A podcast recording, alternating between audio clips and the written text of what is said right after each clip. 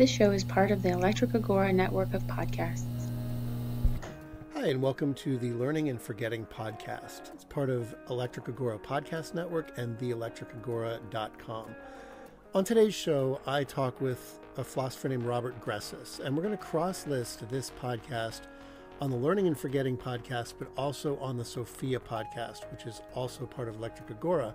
Robert sat down and talked to me about an article that I had written for the Electric Agora called Against the Grade Economy. So we talk about why I'm against the idea of what I call the grade economy in schools, which is students do a particular thing and you give them a particular grade for that thing. In some ways, it's a, good system, or maybe it's a good enough system. In other ways, I think the system has a lot of key flaws.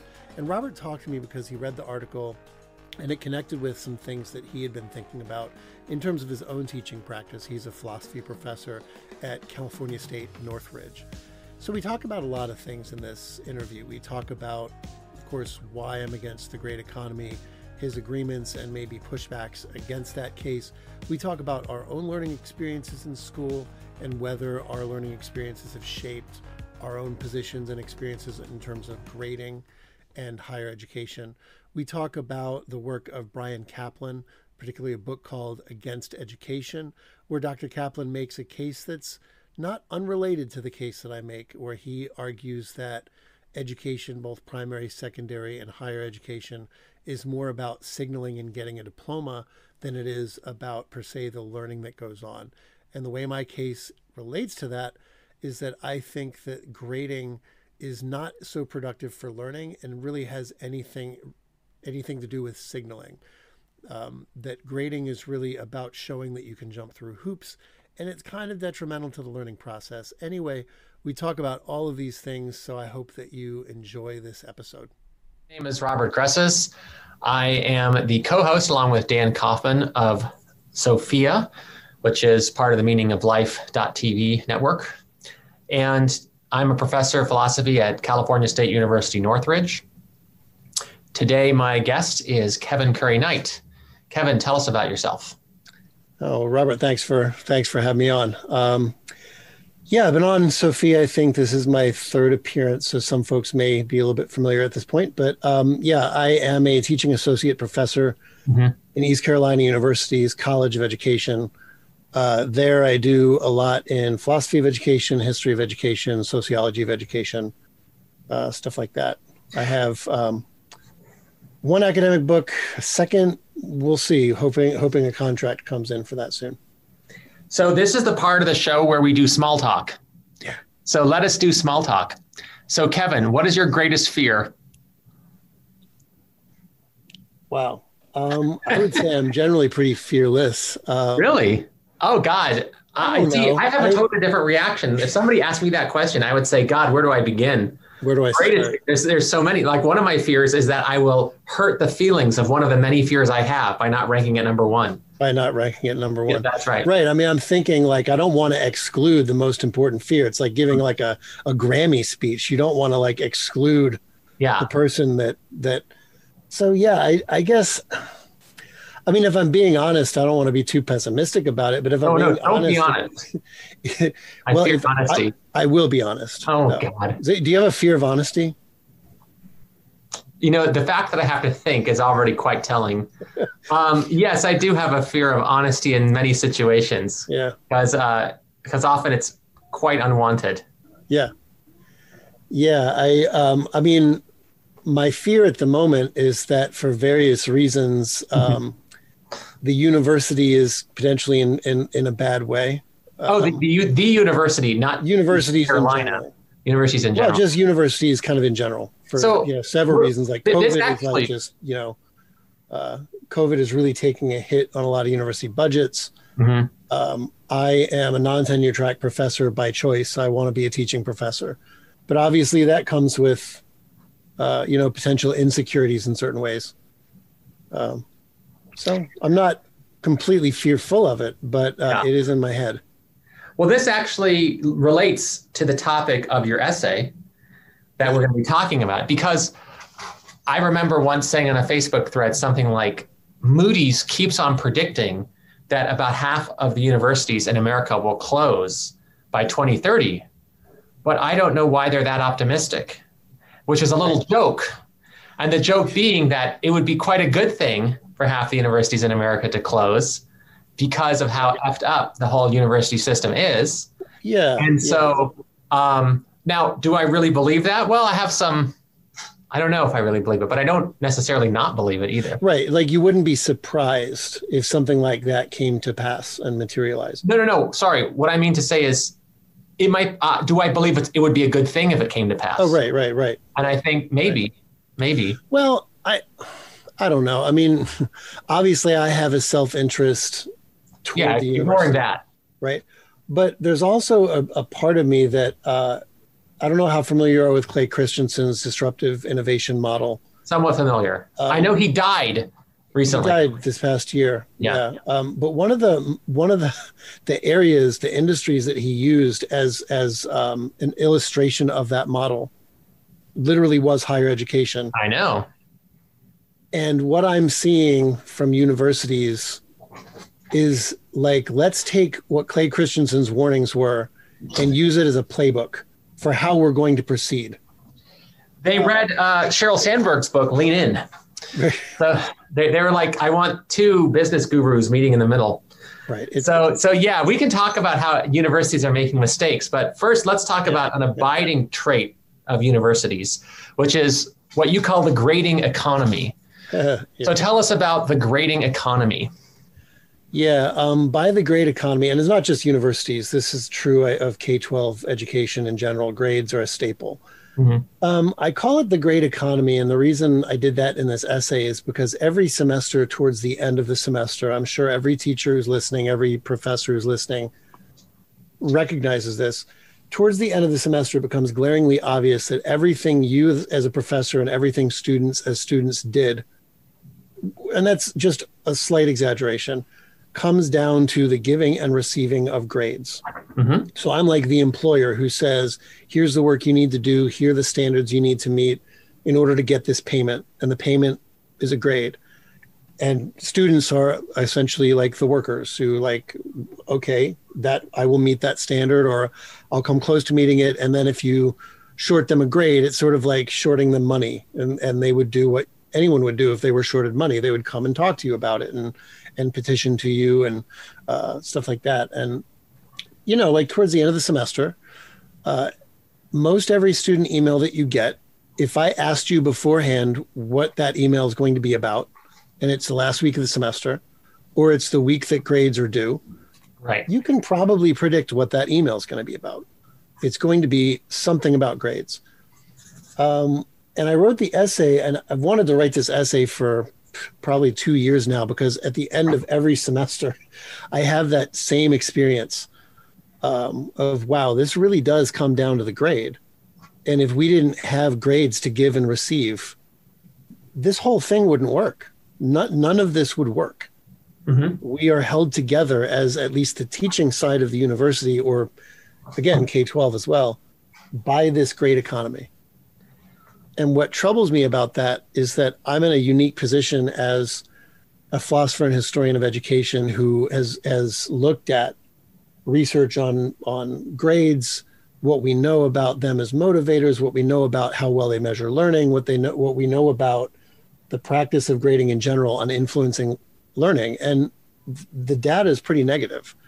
Um, it's not all completely negative but the best you can say is it's pretty neutral uh, it's either neutral to negative Yeah. so i know this on one hand here's what the research says about this uh, and then on the other i'm trapped in trapped uh, that sounds fatalistic um, i'm part of a system that trades on grades and needs grades to function and as a professor in that system I'm like the employer in a monetary system. I need to pay workers. Yeah. If you don't pay, you don't you don't get. So let me see if I can summarize for a bit so far what you've said. So basically, there's a thing that students want from you, the professor. Yep. And naively, what one might say they want is knowledge or skills, or learning, that kind of thing. But as a matter of fact, what they want is a grade. The higher, the better. And what you can give them is a grade. So you have this kind of economy where you could see students as buyers of grades and you could see professors as sellers of grades, or the reverse. You could see, uh, you, it depends on how you think about it. But the main thing is that students are trying to do things to get what you're giving. And so, in order to get that grade, they'll do a lot of different things. And depend, depending on how easy or how hard it is to get the grade, they'll do more or less stuff by and large, but they're res- responding rationally to this incentive that this is the thing you want. And you think this is unfortunate because, as a matter of fact, a system in which we give grades uh, negatively influences something. Learning outcomes would you say or other stuff? Yeah uh, learning outcomes is is the is the big one. Yeah, yeah. Um, and so so so like entirely yeah. Yeah. Well i was just going to say naively or not naively but i think historically speaking grades were justified on a couple of bases. One is that grades would motivate students to try to do the learning. And two, uh, grades are good signals, good signs of what students have learned. So you know that if a student got a grade in differential equations class, they know differential equations well. They got a B, they know it less well, but pretty well. They got a C, kind of well, and you know, so on and so forth. So basically, this is how you know how good somebody is through the grades. And the students want to be good so they'll work really hard to become good and then everything will work itself out. And also when you have so many students you can't give very detailed information about each student. So you have to give very succinct information to large numbers of students and you have to have this system because you can't have the number of teachers you'd need to give detailed information about each student so that's why we have grades and they're a good thing and you say wait a second actually there's some negative things about grades. Yeah, and they don't do a lot of the things they're supposed to do, or at least not in a way that produces the kind of learning that I think we as professors and teachers generally want to see. Yeah. Um, so actually, historically, it's a bit different than you describe. Okay. It's actually worse than you okay. describe. So historically, at least in the US, but I believe also in the European nations, Prussia especially, that started using a grading system. It was primarily for the sake of efficiency. So you mentioned that third reason, like you can't just give detailed feedback to every student if you have however many students. So that was kind of part of it.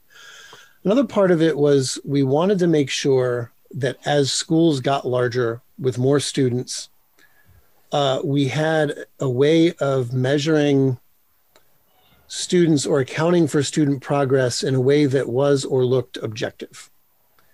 So, the way it was, at least in K 12 schools before we started using grades, was quite literally um, are you familiar with the, the phrase toe the line?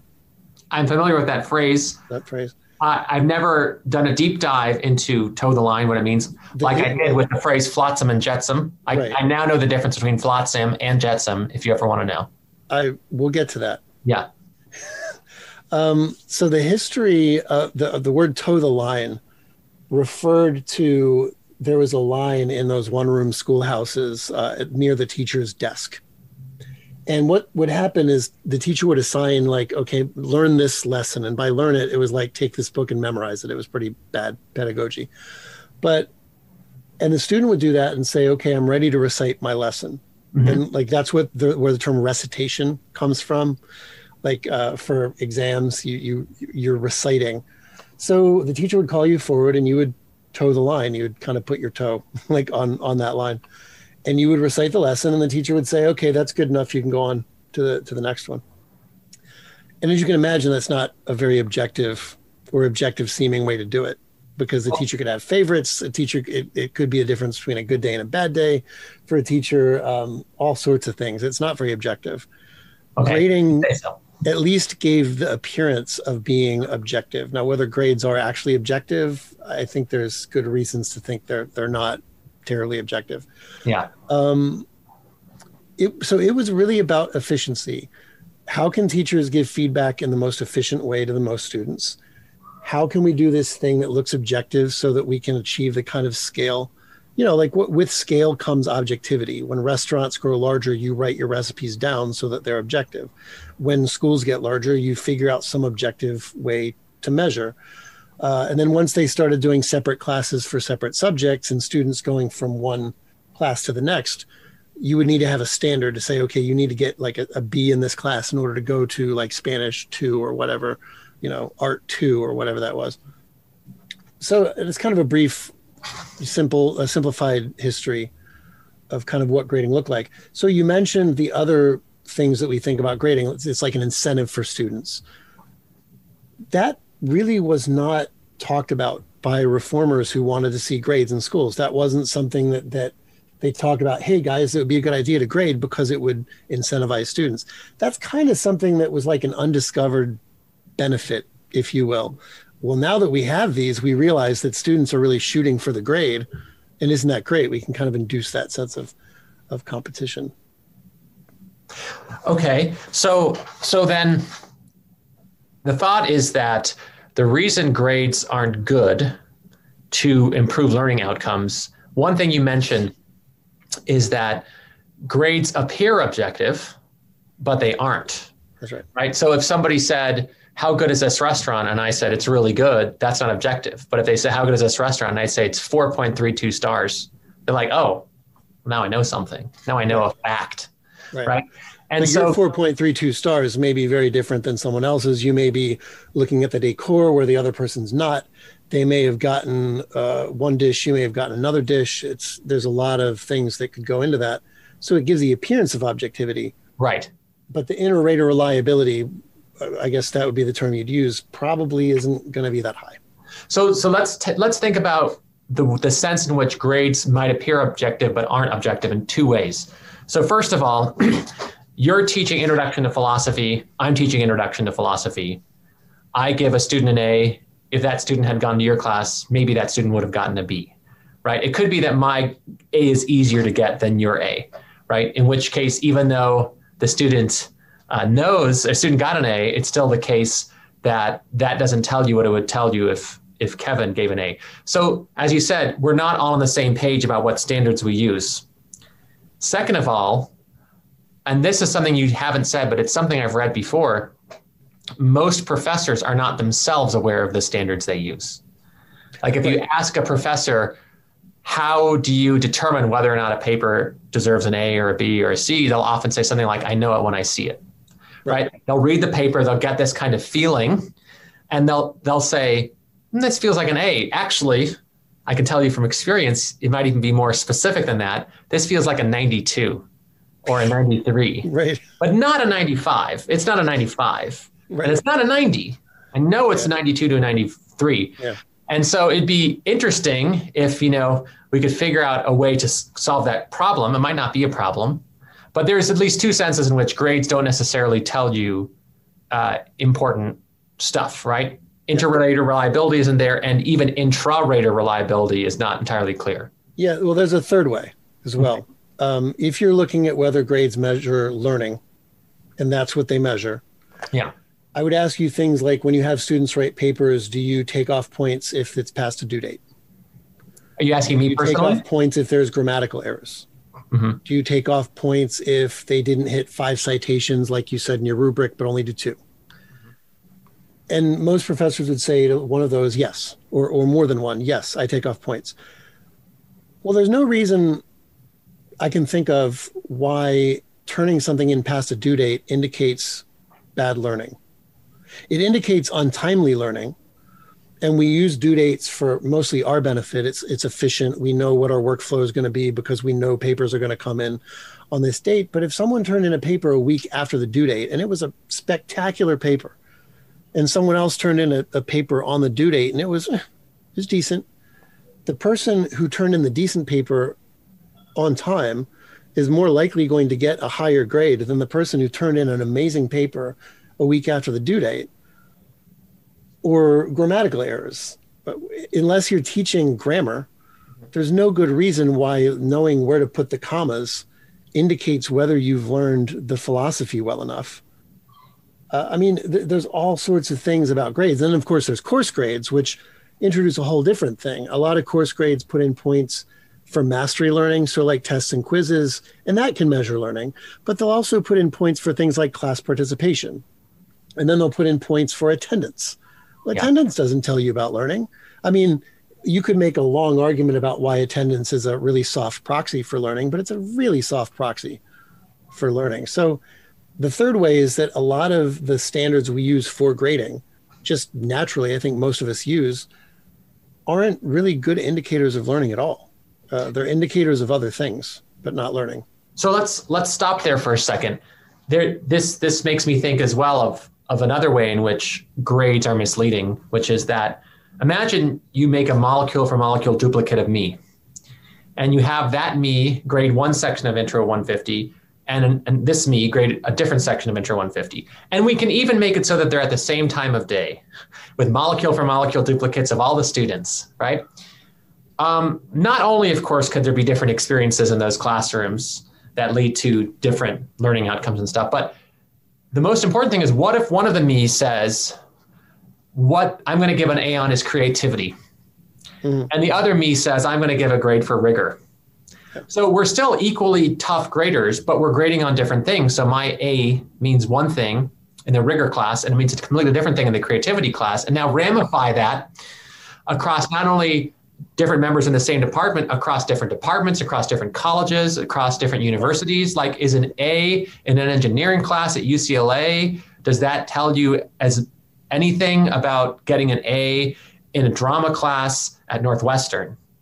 Right. I mean, whoever who whoever receives that transcript and looks at it doesn't really know that much, other than that the person was a rule follower mm-hmm. and was able to successfully guess what it was the teacher wanted or the teacher cared about or whatever that was. But uh, so ideally, that problem of inter-rater reliability is solved by rubrics. Sure. familiar with? It's oh, like I use rubrics. It's like the buzzword. Yeah. So you know, um, I'm actually on a committee right now that's doing uh, like trying to test rubrics for inter-rater reliability because for accreditation purposes. Yeah. I'm curious what you've been I, finding. Well, I, have told the committee from day one, and I've told the people who wanted me to be on the committee that I don't really buy into the objective from from the jump. I don't buy into it mm-hmm. uh, because they think rubrics can be objective, and I don't think rubrics can be objective. I think rubrics could if you design them really well and you have the right professors, you could get a decent inter-rater reliability, but that's not objective. That's just because you have similar people who are grading on them. So the problem with there's two problems with rubrics in terms of solving the objectivity problem. The first is that just about every rubric item is going to have subjective terminology in it. Uh, so the the student has made uh, sufficient answers to um, to three uh, objections. Well, what is the word sufficient? What does that mean? How are you going to objectify that? Right. Uh, and basically, every rubric item has something like that. And the rubric items that don't are usually arbitrary at some point. So, so and so will include five citations in their paper. Well, why five? Can't can't a good paper be done with three? Like you, I could imagine a great paper being done with three citations. Um, I could imagine a really bad paper being done with five citations. What counts as a good citation? I mean, if they just put a newspaper article in there, is that how am I to determine whether that's a legitimate citation to meet the standard? So again, you're just um, you can achieve good inter-rater reliability and intersubjectivity with rubrics, but I don't think you can achieve objectivity. So let's stop for a second.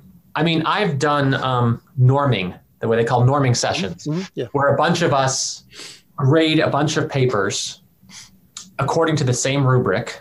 And then let's say the rubric goes from zero to four.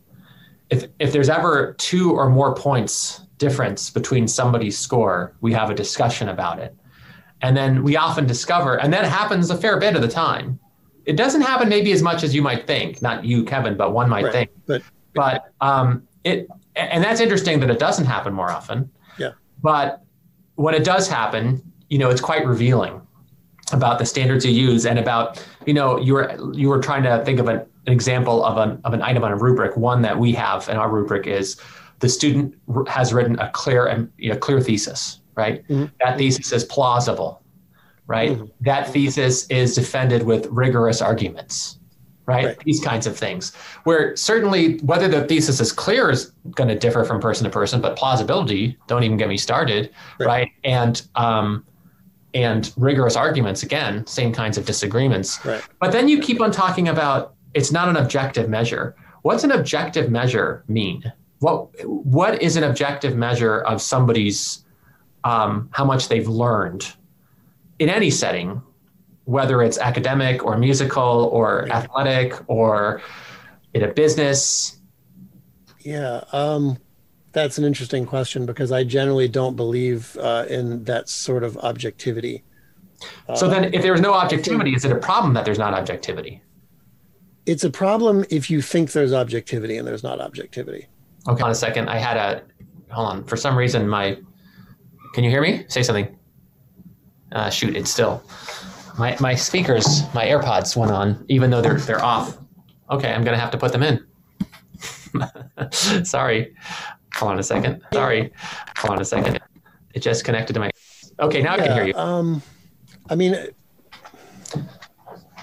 it's a problem if you think that objectivity is what you're getting when you're not necessarily getting objectivity.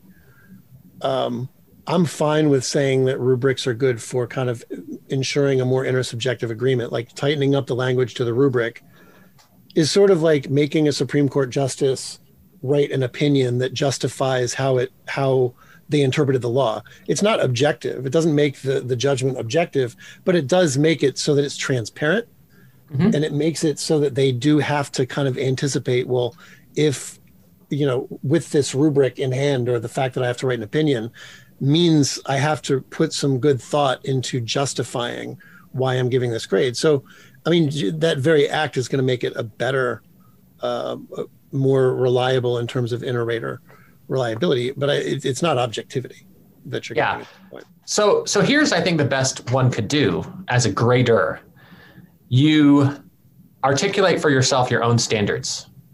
Yeah. What am I trying to assess my students on? What do I want them to learn from my course? Or at least, if not what do I want them to learn, what do I want them to show me evidence of excellence in? Yeah. And then you you know you make your list of things. Well, I want them to know these things, right? I want them to know Descartes' argument for substance dualism. I want them to know Ryle's response that kind of stuff. And in order to assess that, I'm going to have them write an essay where they have to articulate what Descartes' argument is, what Ryle's response is. I'm going to grade it according to this rubric. And so if you get an A in my class, it means I think you have achieved these goals. You have displayed excellence in these ways. And then, you know, if somebody asks me, you know, some employer says, Hey, Kevin got an A from you. Uh, what does that mean? Then I could just look at my handy dandy rubric. I could look at my syllabus and I could say, you read it and now you'll know, or I can just Yeah. summarize it for you, Yeah. whatever. That might be the best we can do. Right. There, well, there's there's uh, uh, what I generally like to say to to folks is that rubrics don't achieve objectivity, but they achieve transparency and potentially fairness. hmm Because now you're grading everyone across the same standard, and it's Trying to, transparent for the reasons you just said. I can disclose to you in the same way that again the Supreme Court justice writing an opinion ensures transparency. Doesn't ensure objectivity, but it does ensure transparency. I mean, it, it occurs to me that that you could do. I mean, objectivity is probably achievable on certain things that that learning it would result in successful practice and this the measure of objectivity is successful practice if you have to solve a math equation and solving it correctly means you can do a particular task and the only way to do that task is solving it correctly if you solve it correctly that's a pretty good test of of uh, what we would call objectivity Yeah. And this leads to what you in your article called, I think, Goodhart's Law. Is that right? yeah Goodman's Law? yeah goodhart's law um, campbell it's also called campbell's law No, screw Uh, I believe I believe that Goodhart was an economist and Campbell was some sort of social scientist, maybe a sociologist. And if uh, Goodhart essentially discovered through, uh, I believe it was a study of GDP and how nations can kind of fudge their GDP numbers. Mhm. He created a law that says basically a measure that you use as a target loses its force as a measure the more it becomes a target. So That's very abstract. yeah, it is. So let's bring it let's bring it down. Um, again, I I'm pretty sure that Goodhart was studying GDP, and uh, GDP, kind of the world over, has been an indicator of a, con- a country's economic health. Mm-hmm. It's like a measure. So if you have a, a, high GDP, it's assumed that you're in good health economically. If you have a, a low GDP, it's assumed you're not. Well, at some point, nations realize that it's pretty good to be judged as being in good health. So, my God, we better make sure our GDP is great. Well, it turns out that there are actually ways to kind of game that system. You can invest money you don't have via debt into public works. Yeah. Uh, that's going to make your GDP look spectacular, but there's really nothing behind it. Um, you know, you can you can find ways to kind of do creative accounting to make so so the idea is that the measure, which was GDP, became a target. And once it became a target, it really wasn't a great measure anymore because it didn't really measure anything other than how countries did it trying to hit that target. And it turns out there are ways to hit that target that had nothing to do with what it ostensibly measured. Good. So when it comes to grading, what that means is after you have grades, after some time when you have grades, yep. what happens is that rather than grades being the measure of how much learning has happened, they become the target that the student is aiming at. So if you say something like, to get an I mean, I could say to get an A in my class, you have to show that you've learned a lot. Right. And then, you know, but but the problem is is that how do you do that? And then I'm going to have to say, well, to show that you've learned a lot, you have to get a 90% or higher on this multiple choice test, right? And then you you try to just basically get a 90% or higher on the multiple choice test without really caring if you've learned, right? Because that's the measure I'm using to see whether you've learned. And that wouldn't yeah, be a great measure. Yeah. And and there are ways to to do that um, you know, like the whole idea of cram and dump, the whole idea of students cramming before a test. Yeah. So that like I've I've I've known teachers who've said students had questions about the material, but they came to me before the test and they said I I didn't want to get the answer too soon before the test because I forget it. So yeah. that's like fresh in my brain. Mm-hmm. Um, you know, that's not ideal for learning. Is is is doing something like that is great for a grade outcome yeah. It's not necessarily good for learning. I mean, it, another way to do it is um, if you want them to learn a lot in your class, presumably you don't particularly care whether they learn more about this philosopher than this philosopher, or like this thing was interesting in class. I'm going to go learn about that. But that's what's going to be on the test. So, like, you know, the, the question that professors get a lot is is this going to be on the test? Right? Yeah, I don't. I don't mind that, that question. They could they could find that thing fascinating, but when they ask if it's going to be on the test, if you say no, that will send a message to at least some students that I probably shouldn't waste my time pursuing that angle, and I should pay, you know spend my time pursuing the other angle. I should say real quick. Um, when I'm saying this, it probably sounds like I'm down on students and saying that students are kind of like amoral strategizers. And I, my you say that as though that's a bad thing. It, well, one of the, I mean, one of the, the, the sayings that, that I love to give to colleagues and others is don't hate the players, hate the game. Mm-hmm. If you understand the game that students are playing because everything points there, you'll understand why students are asking you if it's on the test you'll understand why students are cramming and dumping rather than wasting several weeks of of of study uh, if they think that that's not going to pay off for them. You'll understand why students show up at your office and try to petition for that extra five points to to bump their grade up to an A. Uh, it, it makes very good sense once you understand. This, uh, yeah, I mean, there's there's so many I mean, this is just the basic point that if, if a if an institution operates according to certain rules, and those rules determine things that are of value to you, then you're going to try to to be seen by the people who enforce those rules as valuable, right? Yeah. Regardless of what the point of the rules is. So, like we were talking before this uh, recording about the NFL Combine, yeah. and about how um, how how NFL teams use the NFL combine to make a prediction about whether or not a player is going to be good for their team. And I looked into this and it turns out it's not a good predictor. It's not. It's it's not. That that how fast their 40-yard dash time is is, right. is a pretty good predictor of for certain positions, right? right? And there are certain there are certain parts of the combine that are pretty good for certain positions, but far and away the best predictor of how successful they'll be in the NFL is how successful they were in college right? Okay. More than the combine. Okay. Now, yeah. if, if you do extremely well on the combine or extremely poorly, that is pretty well correlated with success. But even that can be misleading. Right. But now imagine that you say to players, the main determinant of whether you get into an NFL team is how you do in the combine. Right. Even though, as it turns out, it's not a good predictor of NFL success. Right. What will happen is that people will try to get their combine scores up.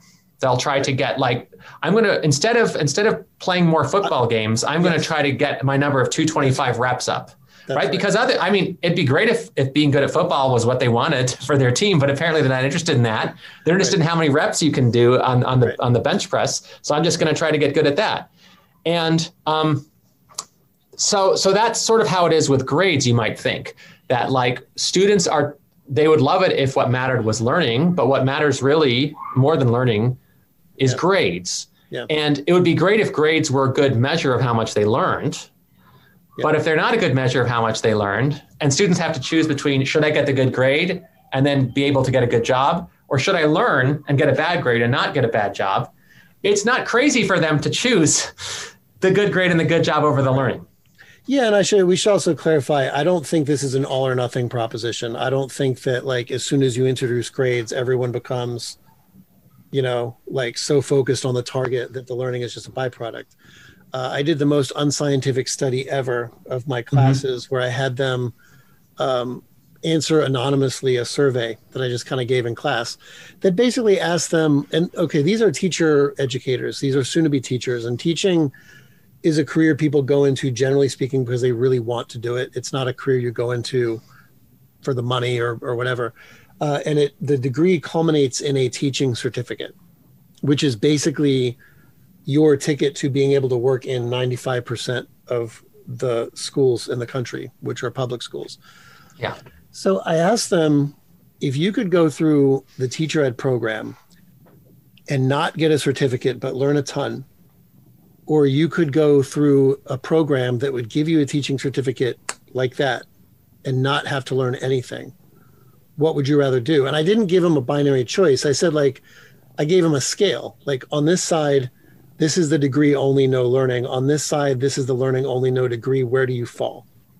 And most students were like at the 70% one side or 70% other side. Uh, very few people were all or nothing. Uh, but again, these are teacher educators. They want to go teach, so they do feel like there's a value in learning the stuff, but they're also like, but what's the goal of learning? Ultimately, it is to become a teacher.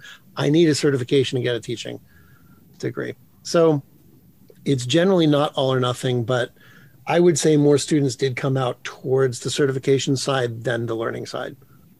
Yeah. And so here's the question uh, Do you think there's a good correlation between getting good grades and learning? And if not, why not?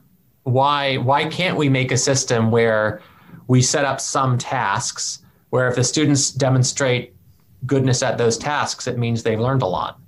Like here's an example. Imagine I have a philosophy class and it's got 30 students in it. And I say to them, here's how I'm going to assess your learning. I'm going to give you a series of oral tests over the course of the semester.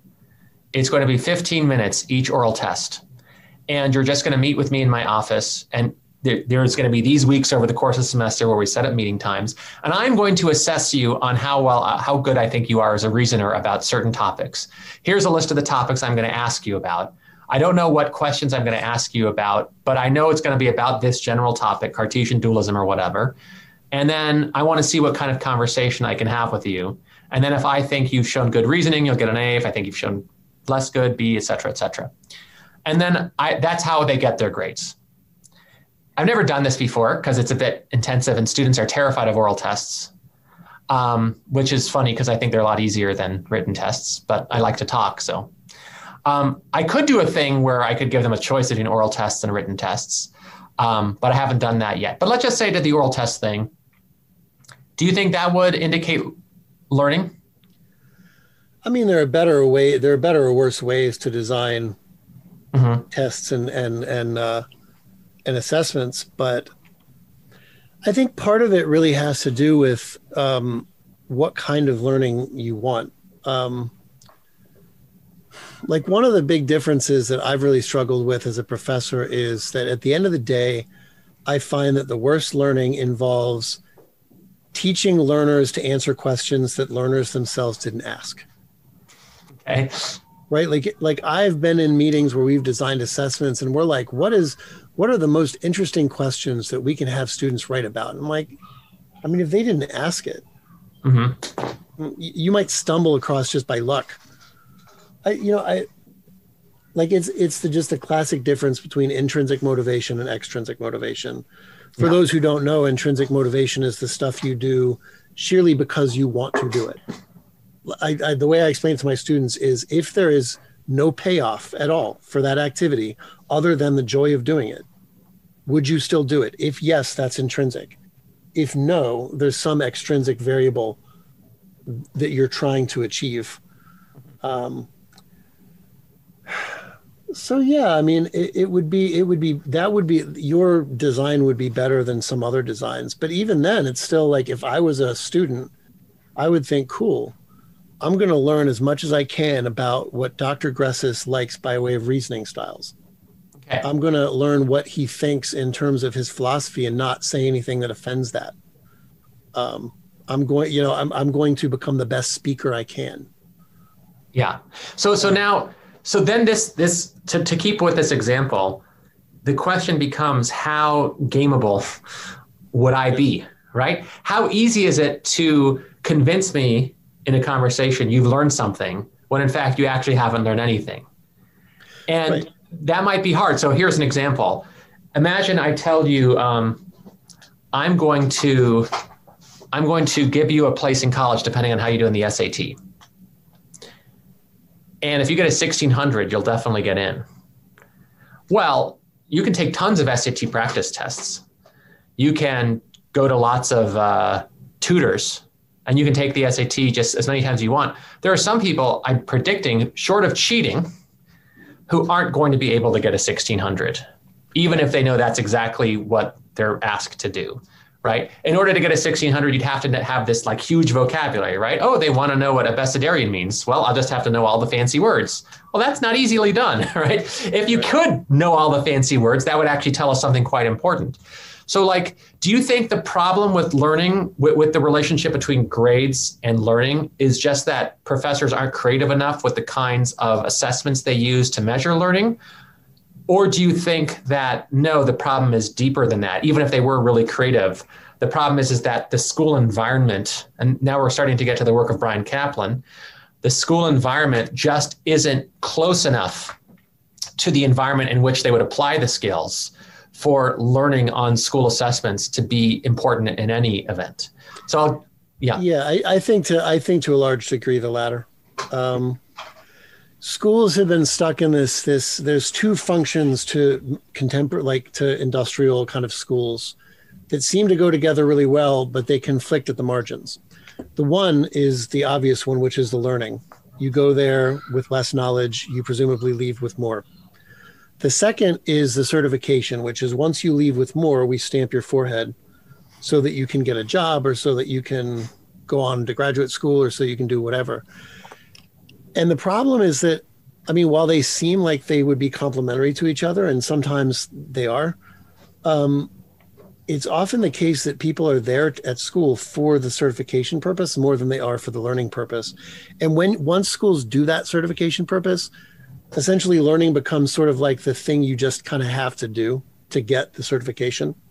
Yeah. Uh, so instead of the target and then the certification is just what happens after you've learned stuff um, the certification is like the goal, and then you just the learning is like the race you have to to to ride to to get that certification. I mean, I think at root, one of the big um, problems is that especially for certification fields like teacher education or like engineering or like you know uh, something like that you we are having students learn a vast amount of stuff that they just don't care about.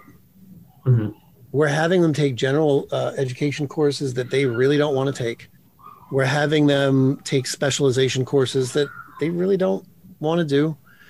Um, so in teaching in, in teacher ed if there's any teacher educators out there or there are any teachers out there one of the things i often overhear from students who are in their internships with working teachers is they'll come in with an assignment and they're telling their their their uh, clinical teacher about it. And the clinical teacher's like yeah okay cool do that for school but you will never use that. I'm just telling you right now you will never use that in the field and that has an effect on student attitudes right? When they come into class and they hear their clinical teachers saying things like that. Um, yeah i mean creative more creative teaching and more creative assessments would be really nice but i don't think it's going to solve that problem. The problem of people who don't want to learn a particular thing but know that they have to learn it for some other goal are going to kind of by nature often just choose the least painful route to get that goal that they can because frankly they have other things they want to do. And i yeah, think we all so, know that from experience. Like even us professors know that from experience. We've had those situations where we've had to learn that stuff. And we probably weren't as eager about it. Yeah i mean um, that's actually not quite the same thing as as Caplan's issue right? So Caplan's issue is um, it's what's it's called transfer. Yeah. So transfer is imagine and and and the, the the best example is what you might call kinesiological transfer. So imagine I want to become a really fast runner in a race, but I live in a, a very small apartment in New York City, and there's a bunch of people who insist that if I leave my apartment, I have to have a mask, and they'll scold me if I don't. And I don't want to deal with that, so I just run on a treadmill, and I run more and more on a treadmill, and that's how I practice for the marathon that seems really similar to running a marathon. If I can run 26 miles on a treadmill, it seems like I should be able to run 26 miles for a marathon. But what they've discovered is that even with something as close as running on a treadmill and running outside, it, it the, the transfer isn't as great as you'd think, even despite how close those activities are. Similarly, being able to run extremely quickly in the combine doesn't necessarily mean you're going to run extremely quickly on the field because it's different just running in a straight line versus trying to dodge people trying to tackle you. And even if you had robots on the field who were trying to tackle you, that would still be different because robots don't act like humans, right? right? And so when I teach you, here is the um, ad hominem fallacy. You, and then I show you a video of some famous person engaging in the ad hominem fallacy. Well, this is, and, and then I say, now that you know this, you should be able to use it when you go out in the real world and you see somebody using it. To employ the, you should be yeah. No, no, you should be able to identify it. You should be, hopefully you can employ it too, but you should be able to identify it. I mean, honestly, that might be a better way to teach fallacies than the current way we use. Go ahead and use this. Yeah. If you, here's how to take advantage of people. Let's use these fallacies right? That might actually make students more interested. Like it'd be like Robert Greene's 48 laws of power, except for logic, right? If I want to trick people, you know, but but the thing is, even if if it, even if I just want to teach them how to identify fallacies, and I show somebody using the ad hominem fallacy, the problem is they know they're looking for the ad hominem fallacy. Right. That's already the problem. Second right. of all, they're seeing somebody on TV, right? That's and so so they have that safety. This person can't do anything to me. Third, you know, there's a, they know that there's a right answer here that the teachers like often when people teach fallacies we're going to say let's today let's do these three fallacies. Yeah. Right?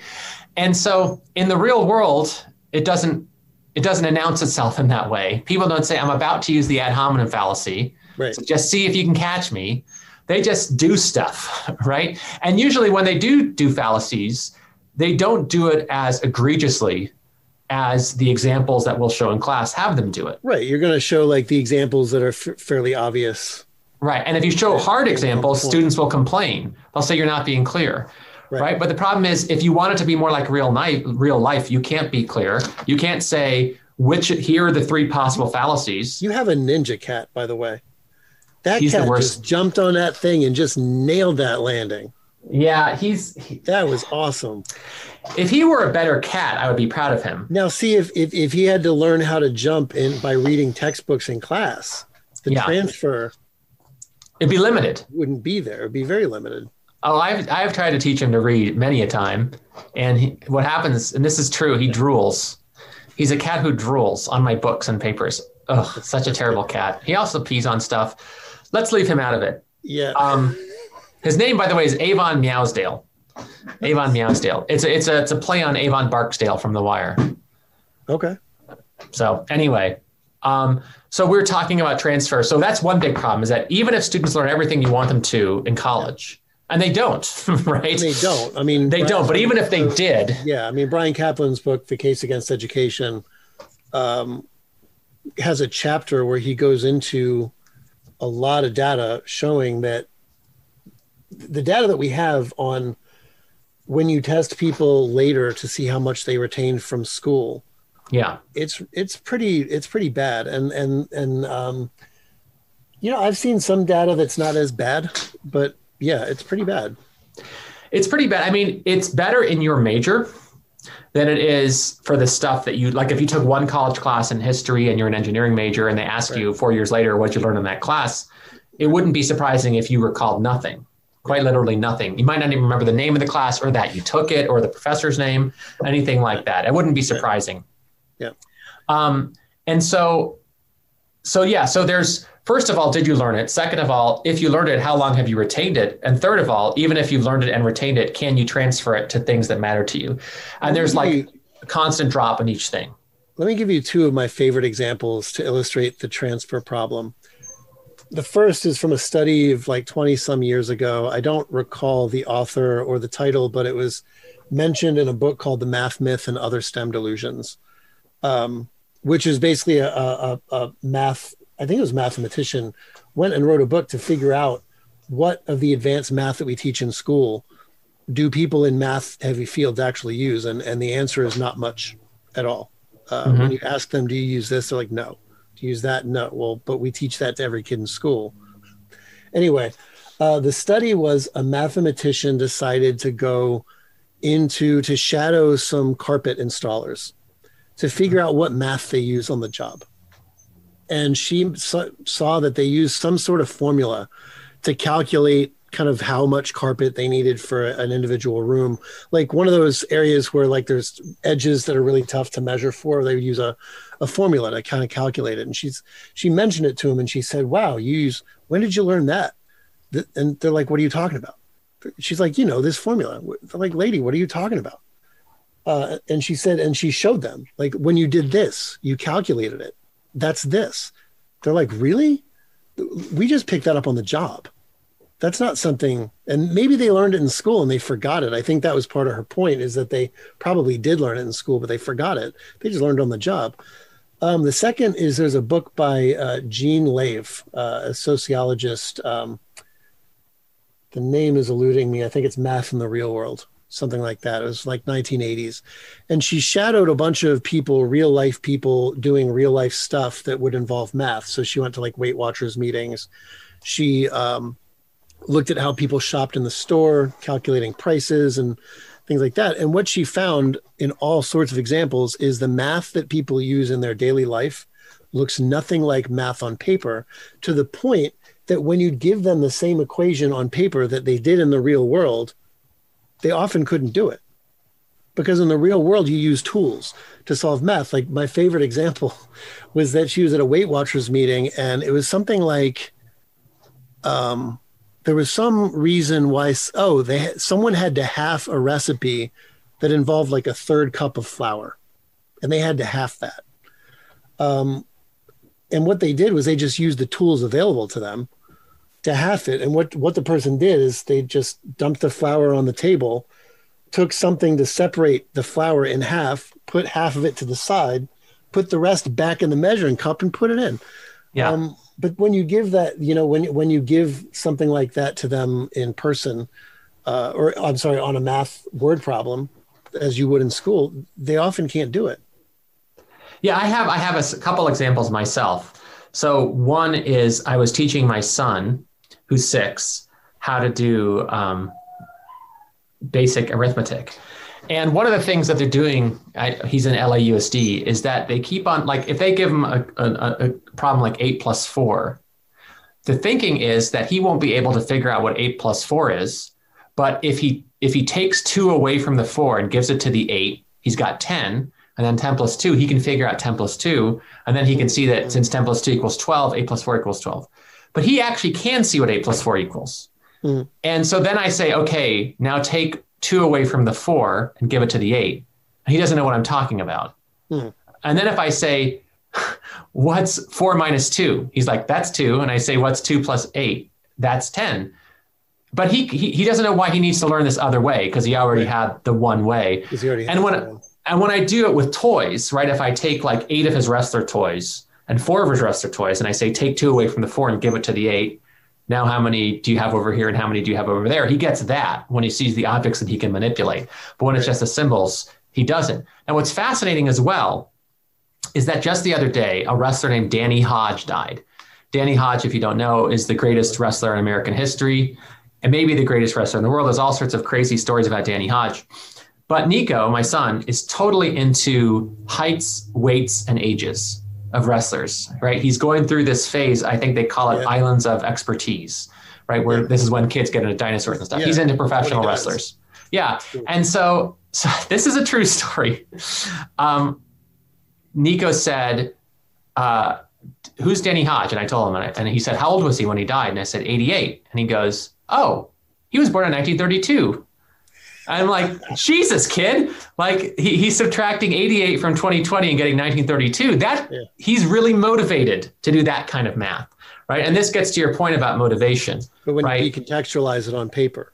If I just wrote down 2020 minus 88, I don't think he'd have any idea that it's or 1932. Him, or he'd do it very differently and may, it might be like a tortured. I don't know how he did it in the first place, to be yeah, honest. Like when I was a teacher in Baltimore County, um, I remember kids not doing very well in math and, and i was a special education teacher so some of these kids were very behind in math. Um, you know double digit addition sometimes took some work. But you could listen to them talking about football scores. And right they would see like oh this team has 40 points. What are all the combinations of of ways they could have scored that? And they can tell you. Right. so it's it's yeah um and i guess if we want to segue into Bryan Caplan's book, because I know that you wanted to talk about that, and I reviewed that for the Journal yeah. of Value Inquiry. Um, what this all has to do with Caplan's book is that if school, if it turns out that we forget most of what we learn, and if it turns out that the stuff that we do learn ends up not being easy to transfer like we kind of thought, like the the the gut psychology is that if you learn it, you can apply it to whatever context uh, and Caplan saying, eh, no, that doesn't actually jibe with the literature. And he's right. Uh, it doesn't. Yeah, really Douglas Detterman is the main guy on transfer, and he's yeah. done tons of stuff. He's very skeptical yeah, that transfer is even limited possible. amounts of transfer that can happen, but yeah, it's it's um, it's it's not as great as we we thought. If all of this stuff is true, then what is school for? Yeah, and, and Caplan has a theory. Yeah, thesis is that it's primarily a signaling value, meaning you get the certificate yeah. and you show the certificate to people, and that's more likely to recommend you for certain jobs. And I got to say, like, I mean, you know, I've been researching this for a while, and I actually talked with Bryan um, when he was writing the book. Uh, mm-hmm. We were kind of a chance meeting uh, at one of the seminars that we were at. And I had mentioned to him, like, there are authors who have gotten here you know, decades earlier, like David Labaree, uh, the his, the soci- the sociological historian or historical sociologist, has written a book called "How to Succeed in School Without Really Learning," um, and his thesis is basically once schools really introduced the credential, and once more people started getting the credential, and once jobs started saying, "Well, cool, we're going to use the credential as a way to sort applicants." Well, understandably, people started shifting the way they did school towards the certification more than the learning. Um, yeah, and Caplan's thesis is that it's really a signaling value. And by the time I read his book, I had read so many other people come to the similar conclusions that I wasn't very surprised. It yeah. jived with what I was th- already thinking. Well, what's so so we should say what it does signal. His thesis is that if you can, it, it, what it what it signals, yeah, is that if you can graduate college in four to six years, then this indicates you have a relatively high level of intelligence, you have a relatively high level of conscientiousness, and you have a relatively high level of conformity. Stick to it. yeah. Stick to itiveness? Yeah. Conscientiousness, I think, is stick to itiveness. Yeah. Conformity is doing what you're told just because you're told, right? Like, right. even if you think it's silly or you don't see the point, you still do it, which is a valuable skill, right? And the thing is, is that he's not saying, I should, I, I sort of miss represented him a bit. He's not saying that if you graduate from college, you are relatively high in all three, but the combination you have is relatively high relative to the rest of the population. Relative to, yeah. Yeah. yeah. So, so you might not be very smart, but very high in conformity and very high in stick to itiveness. And that's, you know, good enough, right? Like, and the thought is that this is valuable to employers because it's, it's like a four year test that, that is, um, that measures how the combination of intelligence, conformity, and conscientiousness. And if you pass the test by getting a degree, then this shows that you're relatively valuable to employers. Yeah, but the easier we make college, yeah. the easier we make college, the less valuable the degree becomes because right, the, relatively less, less smart, relatively, yeah. Yeah, yeah, yeah. I mean, it's it's kind of like um, I I think of it as like um, college education in general is one of those fields where the, the provider and the student probably disagree on what they're getting from the process yeah. and what what's going on in the process. You know professors i think really like to think that well i'm changing lives by transforming you know offering this kind of transformative instruction and it's going to um, make people wiser and smarter and better. Um, and for some students that's probably true but the data seems to be more pessimistic than that.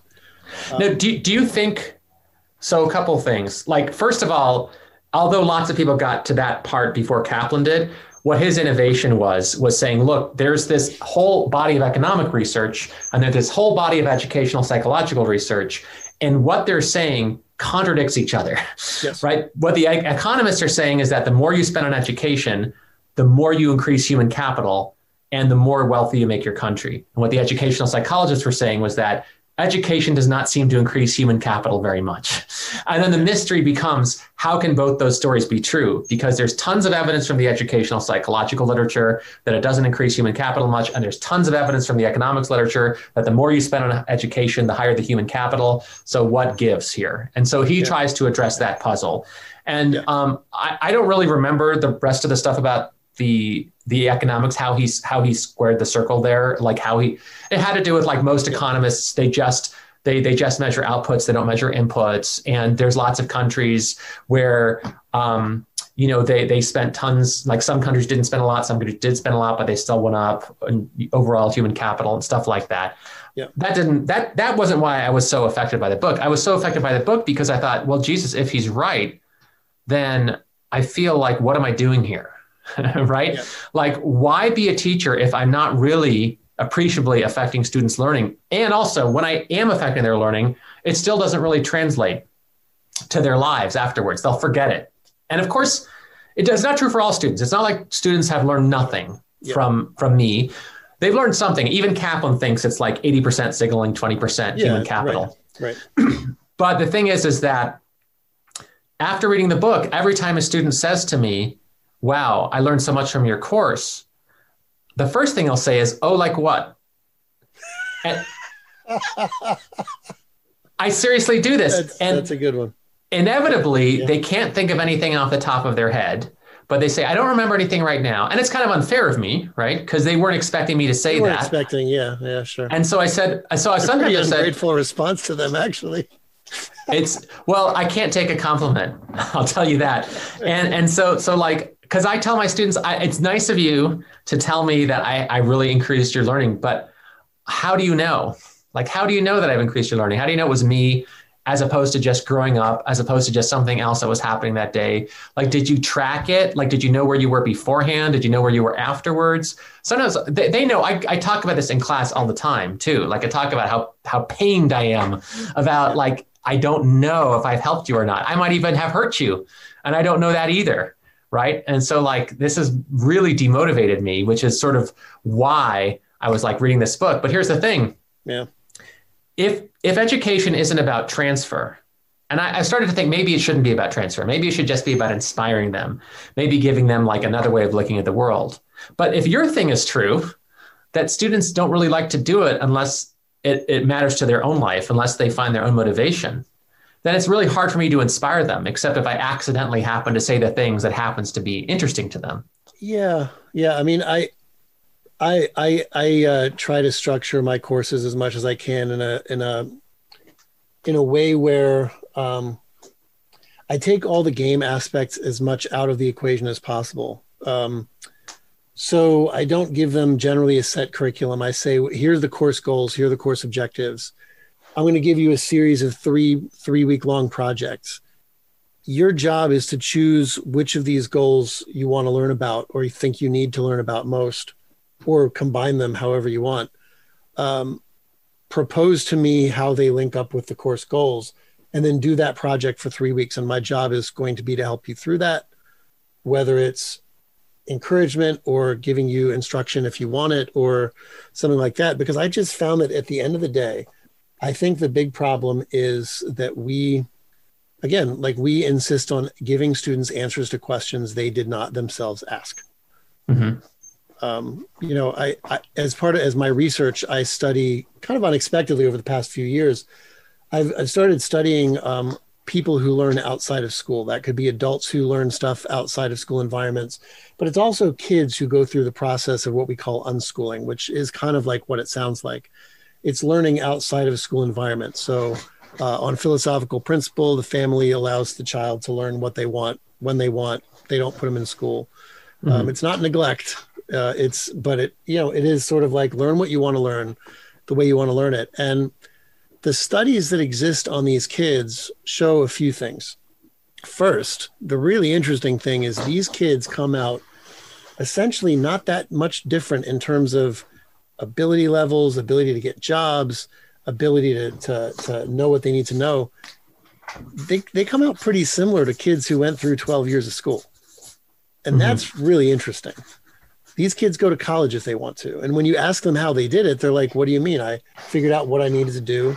I got the SAT books. I studied for a month, took the SAT, did pretty good. You know, got a GED, studied for that for a few months, got it. Uh, but the second thing that's really interesting about these kids is that they, the number one thing they've learned is how to learn.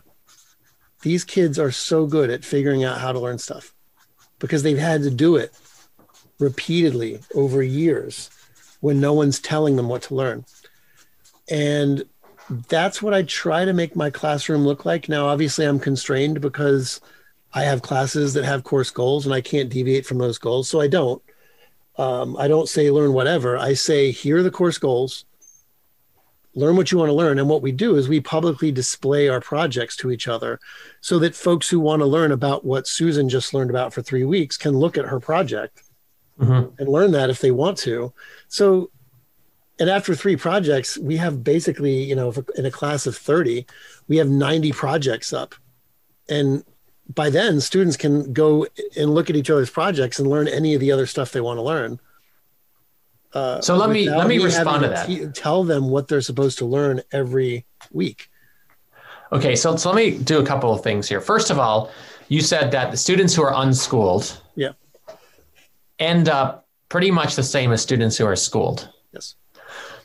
But you also have you also have this theory that um, what makes it the case that people really learn is are they are they asking questions that they care about?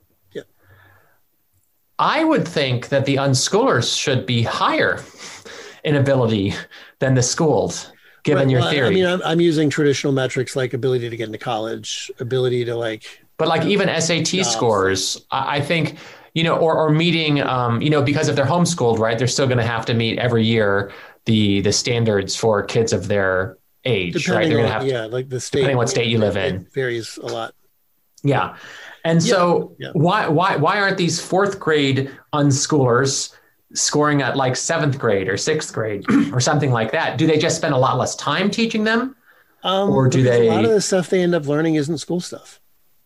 Okay, so what do they end up learning? They end up learning is like you know I How to play video games. I want to vi- edit videos. I Uh-huh. I know uh, uh well he was 14 uh, I'm sorry he was 13 when I knew him he was he had a YouTube channel he was editing videos and, and putting them up and um, they're learning how to write fiction they're learning how to do all sorts of other stuff what's really interesting about unschoolers is that when they do want to learn math let's say for the SAT it generally doesn't take them that long to do it. So we mm-hmm. think of like well, oh like learning algebra is like a year long process or like a you know however long the typical class is. And they're like no i got the book for the you know sat and i learned it in like a month and a half. It's not that hard. Okay, so Because a at that of things. point they were really interested they, they were like well i want to go to college. I need to learn this math. Yeah. i'm going to sit down with a book. I'm going to learn it. And they're pretty good at kind of teaching themselves or figuring out who to go to to, to for help Right. So, like, a lot of people criticize what they call teaching to the test Yeah. because it seems like, well, you know, all you're doing is spending your time telling them how to how to do well in this one test. You're not telling them about how to do algebra in general or something like that. And so they might say, well, geez, if that's the kind of math they're learning, they're only learning math to just pass the test. Why is that? Why think that's as good as the kind of stuff they would do in school? And what would be your response to that? I think you have an obvious response. What's your response? I, i'm not sure i understand the question sorry Well, the question is this if you let kids be in charge of their own learning, then what's going to happen is that a lot of them aren't going to do math at all until they have to, Until- right? right. And then they'll just learn the math they need to pass the SAT. Right. And so they're cheating themselves out of all this math they would have learned in a traditional schooling environment. Yeah. And, Okay, and so. I- yeah, yeah. And so the thought is that they actually haven't learned very much. They've just learned how to pass this test. They're teaching themselves to the test. Yeah. And so we have good reason to think they haven't learned nearly as much as they would have in a schooling environment. Um, yeah, I mean, two answers. First of all, um, I think a case can be made that the kids in school probably haven't, at the end of the day, learned as much math as you thought they did. um, Right. Overall. That's the obvious Second- rejoinder. and the Yeah. second answer is is that the unschoolers are usually pretty honest about that. They're like, yeah, I learned it to pass the test, but that's because I've never needed this sort of math before. Like Mhm. this sort of math does not show up in my life very often. Mhm. And if it does, I'll learn it. But if it doesn't, am I worse off? Yeah.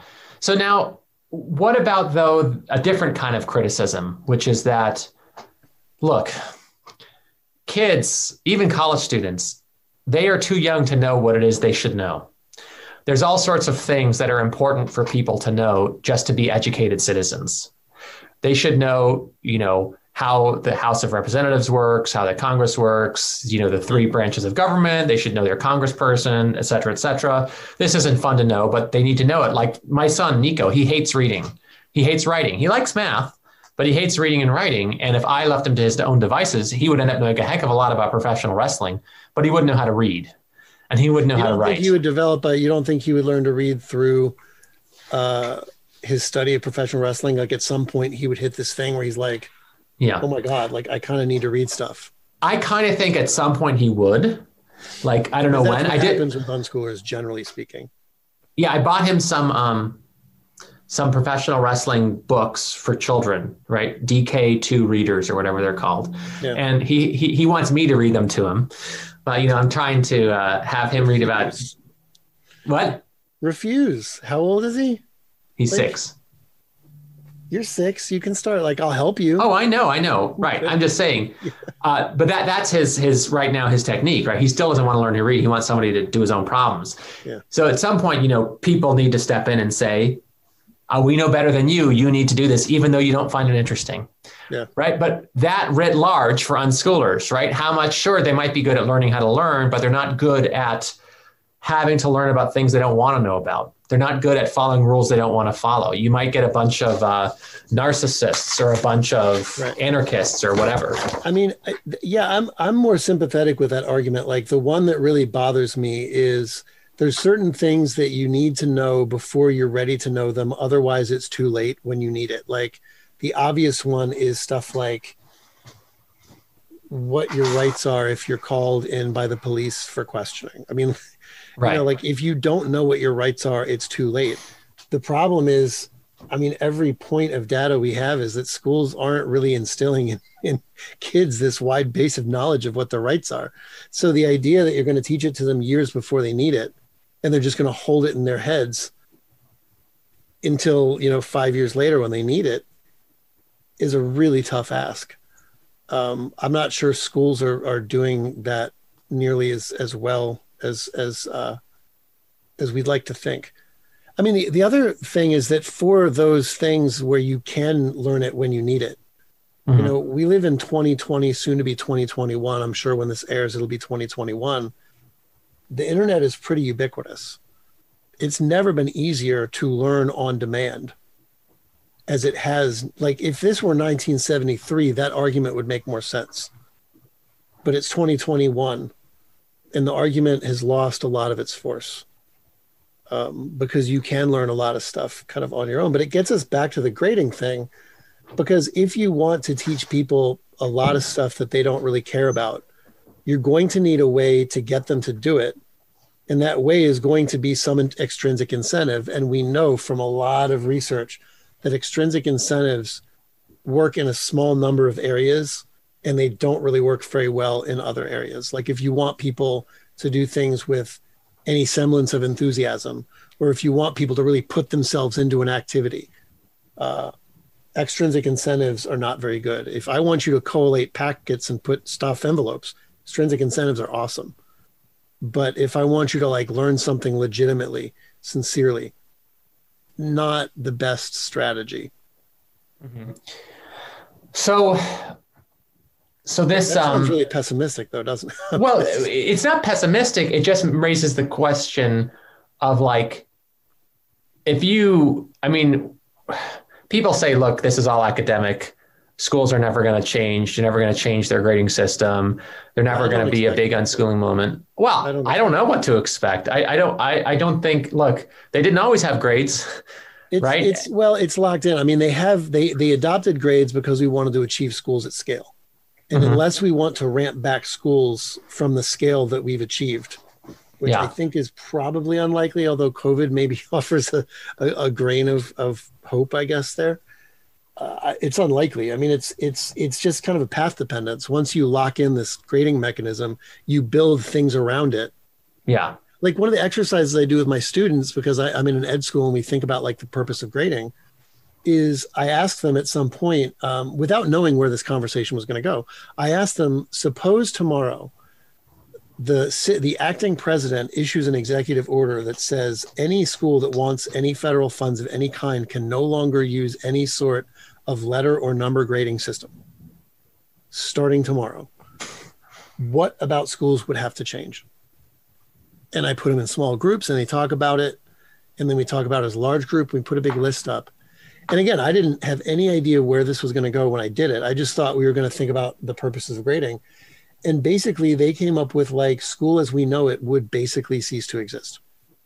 You can no longer track students from one class to another and know when they're supposed to go from Spanish one to Spanish two, because you have no way to objectively tell that. You have no way to motivate them to do stuff they don't want to do, or you'd have to think of a whole new extrinsic motivating system to do it. Um, you have no way to let the school know essentially how they're doing writ large with all their students because grading is a really efficient way to do that you would lose everything that makes school function. And that's again why i call it the grade economy. It's like it's the economy on which this whole thing is built. Yeah. So i mean i mean i guess what's pessimistic is that if your story's correct right that the best way to learn is to try to answer your own questions. And what you do learn in school tends not to transfer. Hmm. Then what's happening in schools, right? That's one question. Like, is it all a huge waste of time? It's not all a huge waste of time because one, one where they do clearly learn is in writing and reading, simply because they get they have to read so much. They, they practice their skill yeah, they have to. every day, every hour, right? And they get feedback on it too. They have to practice writing a lot and they get feedback on their writing a lot. And they they have to, you know, if they want to look at YouTube videos, they have to know how to search for them. And there's all by sorts the way, of things. By, by, the way, let me pause there because I love to tell the story about I'm kind of the weirdish exception to that because I am of a certain age where I was in school right pre-internet. Like the internet really exploded kind of at the very end of high school and early college. College is when the first professors, who are always the, the cool professors, are like, yeah, you can email me your assignment. And people are like, what's email? Um, so I learned in elementary school a lot of cursive because I guess they thought cursive was still going to be a thing. And I learned a lot of print. I didn't learn how to type. I learned, I learned how, to, type, type late in high school. Me too. I learned on my own, really. I mean, I took typing classes, but I also did that computer program, Mavis Beacon Teaches Typing. do you heard of it? I didn't take it. I, I actually learned from my from my typing class. Oh, okay. Um, I didn't have so, to teach myself. The typing class worked. So if I think about the writing that I do, I mean, the the the obviously there's certain things that are the same between typing and writing, like comma rules. But even some of those are gone. I mean, like you used to learn when you were typing like two spaces in between the, the sentence. Yeah, my and, yeah, my like wife still does it's, that. It's different. I tell her not to. Uh, you didn't have spell check, so you had to you did things differently. Um, so I am kind of that exception where if I really think about it, I don't think I really did learn how to write in school. To some extent, I did, but to another extent, the writing I do now doesn't look anything like what the writing was that I did in school. Yeah, it reminds me of um, that story of uh, Steve Jobs saying that his most useful class at Reed College was the calligraphy class because it taught him a sense of aesthetics. Mm. It's like, okay, but how many people did it do that for, right? right? Think of all the all the time you spent on cursive. How much has it? Could you have used that time better Oh man, um, I remember having to go, go like the SAT and, and GRE. They had that stupid thing where you had to sign a pledge about not cheating, and you had to do it in cursive for whatever reason. Oh, I had somebody else do that for me. No, I'm kidding. I remember trying to do that, and I it I couldn't. I, I am sure I got through it, but it was illegible for sure. um, so talk about um, you know retention of information was. Yeah, th- this actually leads to the last part of our conversation, which is that if we're so down on school so down on learning how did we get to be where we are right yeah, like yeah. i i i'm i'm 44 years old i have a phd from the university of michigan i have an undergraduate degree from the university of dayton um, i've been teaching at csu northridge for uh, about 12 years um, i think i know a lot about philosophy how did i learn it if not for school right? So you seem to know a lot about the history of education and about the philosophy of education. How'd you learn it? Was it in graduate school? And if it wasn't in graduate school, what the hell happened during those times? What happened to you in undergraduate school? Yeah. Well, so you've told some of the story before in a previous podcast with Dan, I think. Well, right. When we were talking before, you had framed it as well, let me ask you if you ever had like a transformative experience in school. Yeah, you like that way of framing it better? Learning. I can do and that. The only thing I can say is that when I was in K 12, I was an average to below average student. And the only transformative experiences I had were either in music classes, which were kind of like guaranteed A's. Anyone who's taken high school band knows that it's kind of like a guaranteed A. And in extracurriculars like band and chorus and stuff like that. But the interesting thing about that is that I was so bad in high school that I skipped 40 and a half days um, in my junior year. I know that because I'm writing kind of an education memoir and I wanted to get the transcript to see how bad it was, and it was bad. Um, I skipped 40 and a half days, but the interesting thing about that is I was really into drum set. And I would skip school, blow off school, go home, and look at uh, Modern Drummer magazine, which like you know the guitar magazines that have all the like like the the sheet music and stuff like that. And I would pick like the hardest song in those, and I'd be like, today my project is I'm going to master this song and I was meticulous, man. I I had a tape recorder and I would put the put it on record. I'd try to play the song. I listened to it back and I'd like figure out where my mistakes were. I'd go back and redo it. And I guess what's weird about that and why why I tell the story is because it kind of illustrates that where I applied myself had nothing to do with school and it had nothing to do with grades, but I applied myself every bit as hard towards that thing as I should have towards school. And I remember when the teachers would say, you know, the problem with Kevin is he doesn't apply himself. Um, I was always kind of like, if you only had an idea of what I'm doing when I'm not here. Uh, yeah. So, I mean, long story short, I discovered philosophy in other areas after college, I went to music college, Berklee College of Music. And after college, I lived in Nashville. I worked at a bookstore and I was assigned all the sections like philosophy, history, psychology, a little bit of fiction. And I would just start picking up books, and our bookstore had like a checkout policy, or if it's hardcover, we could take it home for a week. Uh, and I, I picked up some philosophy stuff for reasons that would take too long to explain in this podcast. I just started picking up some philosophy stuff. Um, I picked up like Albert Camus' Myth of Sisyphus because I have reason to kind of think that suicide is an interesting question. Uh, I picked up some Ayn Rand, you know, some other stuff, and I got hooked. But I made it through K 12 plus four years of college before it ever dawned on me that there was interesting stuff in these books. Yeah. That's and then I got two master's degrees and a PhD. So what happened? In, what happened in graduate school though? Were you already somebody who liked learning at that point? And were you in a okay, graduate so school because one, yeah the, because you wanted story, to learn that stuff? The short story is that my first graduate degree was a master's of liberal arts in at University of Richmond because at some point I was like, I'm no longer going to open mic nights to play my songs for people. I'm staying home and reading. I, I really want to do this maybe for a career, like huh? knowledge or whatever. And uh, I went to University of Richmond, got a master's degree there, loved every minute of it. Uh, applied myself like I'd never applied myself to academics before became a teacher because I knew that teaching involved kind of being in classrooms and conveying knowledge, and that seemed really cool. So I was a teacher for a while, and then I uh, decided to get a master's in special ed, uh, like a conditional certificate, basically. So I was like a lateral entry teacher. I was getting my certificate in special ed while I was teaching, so I was doing a master's for that. And then uh, a few years after that, I decided to go for a PhD in education because I was starting to think kind of abstractly about education. Uh, and I was like, I really want to figure out what makes the school system tick, why it is the way it is. So you you you arrived at graduate school with a problem in mind, a particular problem. That's right. This is what I want to know. Yeah, and and I mean to give you a, a better example of that, I recall when I was at that bookstore reading books on my own for fun. I picked up one of the very books that in high school I had avoided like all Get Out, which was The Scarlet Letter by Nathaniel Hawthorne. I remember when it dawned on me how weird that was. So in high school, I avoided it like crazy. Uh, I lied to my parents about having read it. I, I did my best to fudge it with the teachers and stuff like that.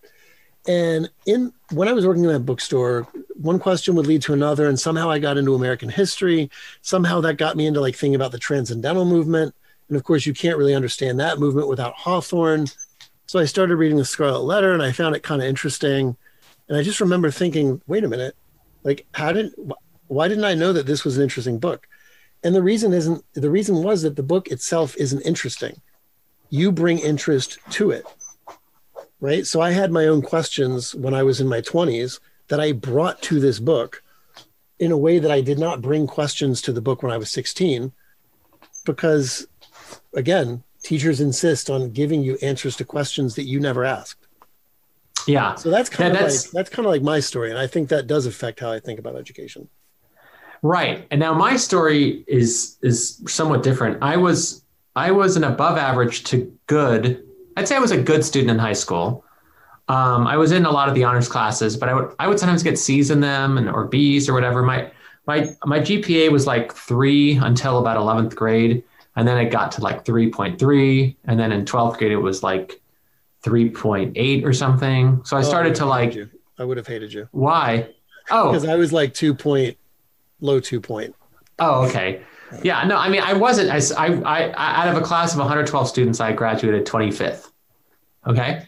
And uh, so that was pretty good right? Like more than the top 25% but um, you know i wasn't anywhere near valedictorian or anything like that.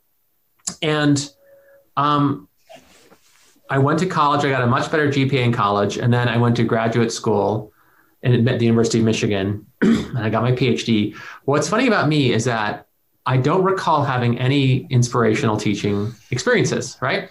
So that, there, there were a couple teachers in high school whose classes I liked going to, uh, Mr. Grigsby and Mr. Guizzo in history and biology, respectively. And there were a couple professors whose classes in college I like going to because of the professors. Um, and, but in graduate school, and I don't mean to offend any of my former teachers, I just I never like enjoyed going to classes because I thought the professors were inspirational or super illuminating. There was always a kind of sense of anxiety that I wouldn't understand something and would feel stupid for it. I didn't great great grades in graduate school, um, and uh, and my, even my dissertation I did simply because um, I got I wrote a paper on Kant's theory of evil, and it was the first time a professor in my graduate program said, "Hey, this might be publishable." So I said, "Oh, this must be what I should do." I didn't want to do it.